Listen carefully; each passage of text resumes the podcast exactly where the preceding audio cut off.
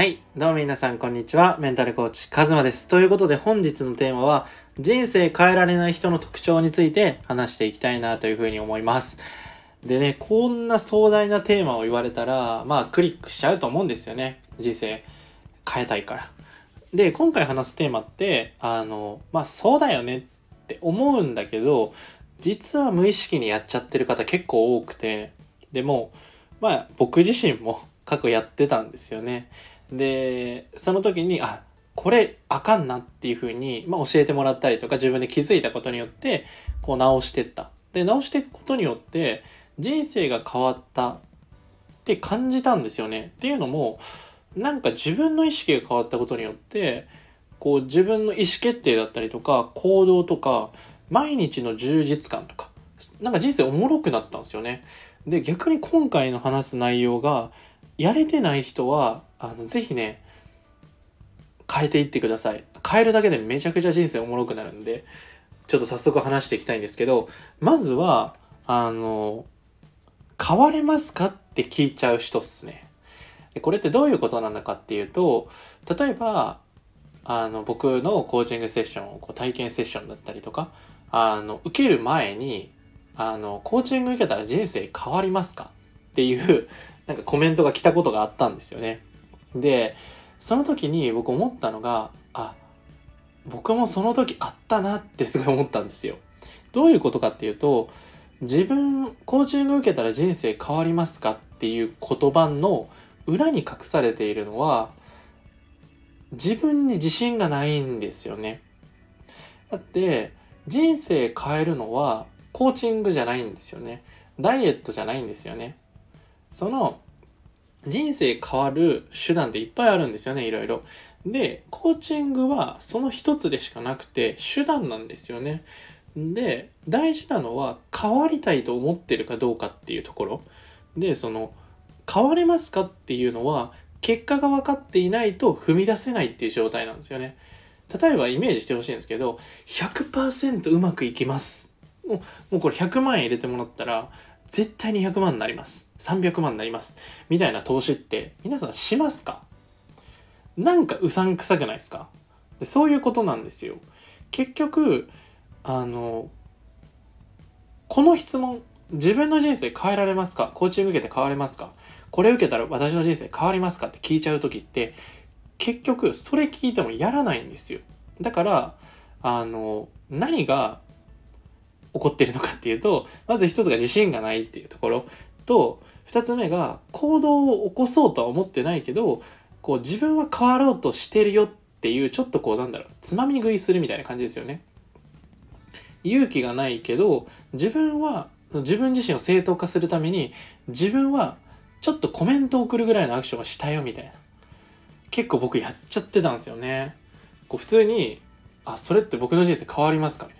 そもそもどう変わりたいみたいな風に詰められるんですけど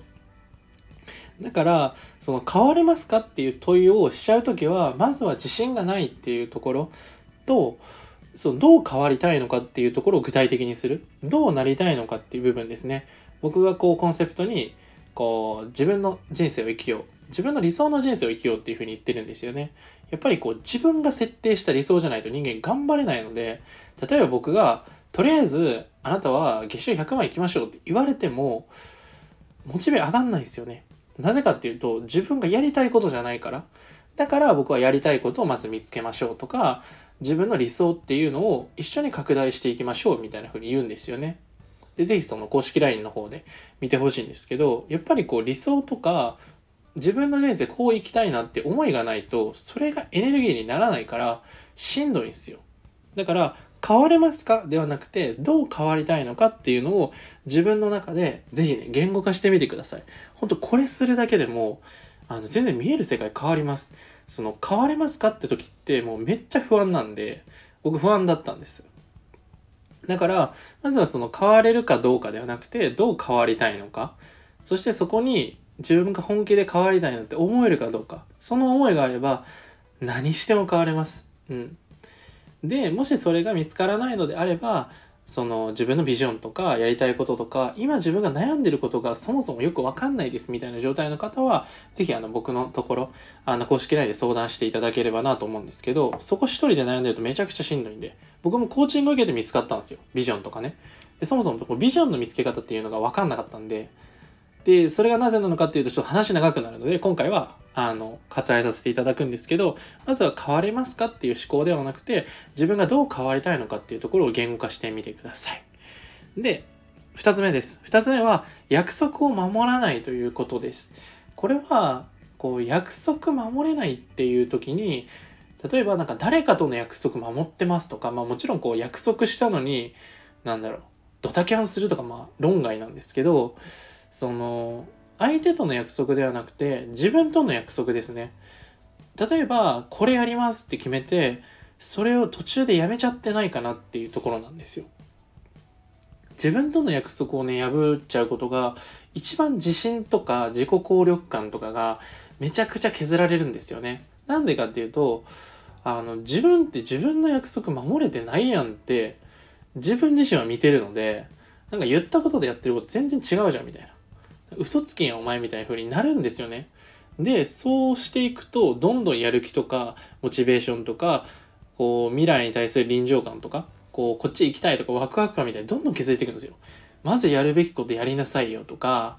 例えばなんだろう、こう、学校をサボったんだけど、なんかサボってカラオケ行ってるんだけど、なんか学校今何時間目やなとか、先生どう思ってるんだろうとか考えちゃう。結局それって集中できてないんですよね。だから自分との約束を守るっていうだけで自信はつくし、僕はこうクライアントの方と、じゃあ今月こういうことやっていきましょうとか、一緒にこう毎日日報を送ってもらって修正するんですよね。今日こういうふうにやりました。あ、じゃあ次こういうふうにやっていきましょうとか。一緒に作戦会議することによって、一人で頑張らなくていいんですよね。うん。一人で何でもかんでもやろうとして僕は背負いすぎてめっちゃメンタル落ちちゃったタイプなんで、あの、その、例えばタスクを細かく因数分解していくことだったりとか、目標達成ってめちゃくちゃ楽にできるので、ぜひあの、約束を自分で守っていきましょう。で、守るためにどうしたらいいんだろうっていうふうに自己分析してみてください。で、最後です。最後は、あの、素直になるっていうことです。まあこれは、そりゃそうだろうって思うんですよね。素直な人の方が好かれますし、でも僕すっごい素直じゃなかったんですよね。なんでかっていうと、プライドが高かったんですよ。こう、なんか、ビジョンだけあるみたいな。俺なんかこういうことやりたいんですよ、みたいな。で、え、何してるんですか？って聞かれたら、いや、何もしてないっす、みたいな。え、なん、その、なんだろうな、口だけというか、意識高いだけ系になっちゃってた時期があって、だからその、自分の言ってることとやってることが合ってないみたいな感じなんですよ。これやりますって、これやりたいんですよねって言ってるけど、何にも行動に移してないから、強がっちゃうんですよ。そのできてない自分と向き合えてない。で、そうしていくと成長スピード遅くなるんですよね。だから、その自分のできてない部分とか、例えばこうやりたいことがある時に、あの、公式 LINE のコラムとかで書いたんですけど、僕ってやりたいこと、これやりたいなって思ったと同時に、いや、やりたくないなって思っちゃうんですよ。それってやりたいんやけど、怖かったりとか、こう僕だったらその周りの目とか気にしちゃったりとか、そういうふうにこう、同時にこう引き戻しというか、ちょっと怖いなって思う部分があって、なんだろうな。でもそれって悪いことではなくて自分がそう思ってるなって自分が感じたらいいんですよね。で僕はそれそういう自分の傾向があることを知ってるのでその対策も打てるんですよね。だからその自分の素直になるっていうことは本当の意味での自己理解になるんですよ。こう強がったりとか例えばなんだろうな人の役に立ちたいですみたいなそれって本当に本当に人の役に立ちたいのっていうことなんですよ。例えば僕って人のためにたなんだろうなりたいっていうところが一番強いわけじゃないんですよ。僕が一番こうワクワクするのって人の可能性とか自分の過去の自分のような人がこう人生切り開けるようになったりとかこう周りの目を気にしてた状態からどうやってこう理想の人生に変わっていくのかあとはそのコンプレックスとどうやって向き合っていくのかみたいなところとかあとこう人の未来の話とか強みとかなんだろうな本気で向き合ってる時、まあ、そもそもコーチングとか人と話したりとか聞くのがめちゃくちゃ好きなんですけどそういうふうに僕って誰かのためじゃなくて自分のためにこの仕事をやってるんですよ。で誰かの役に立ちたいっていう思いだったらそもそもビジネスっていうのはあのいろんなものがあるんですよね。だからあの誰かのためになることってすごく素敵なんだけどそうじゃなくて自分の本音自分はこういう人生を生きたいとか自分が例えばなんだろうお金払ってでもこれやりたいみたいなそういうものまあ趣味とかもそうじゃないですかゴルフやるってなったらお金払ってやるじゃないですかそんな感じで自分がお金払ってもやりたいことをやっていくっていうのがすごく大事ですで自分を幸せにするためっていうのをまずベースに考えるのが大事です誰かを笑顔にするしようとするとあの、自分を犠牲にしちゃったりするので、で、僕それやってめっちゃしんどかったんで、メンタルコーチしてんのに、なんか人の役に立てて、それで売り上げも上がってるのに、めっちゃしんどいみたいな。その自分の気持ちを抑えてたんですよね。本当にやりたいこととはどんどんかけ離れていってしまったんですよ。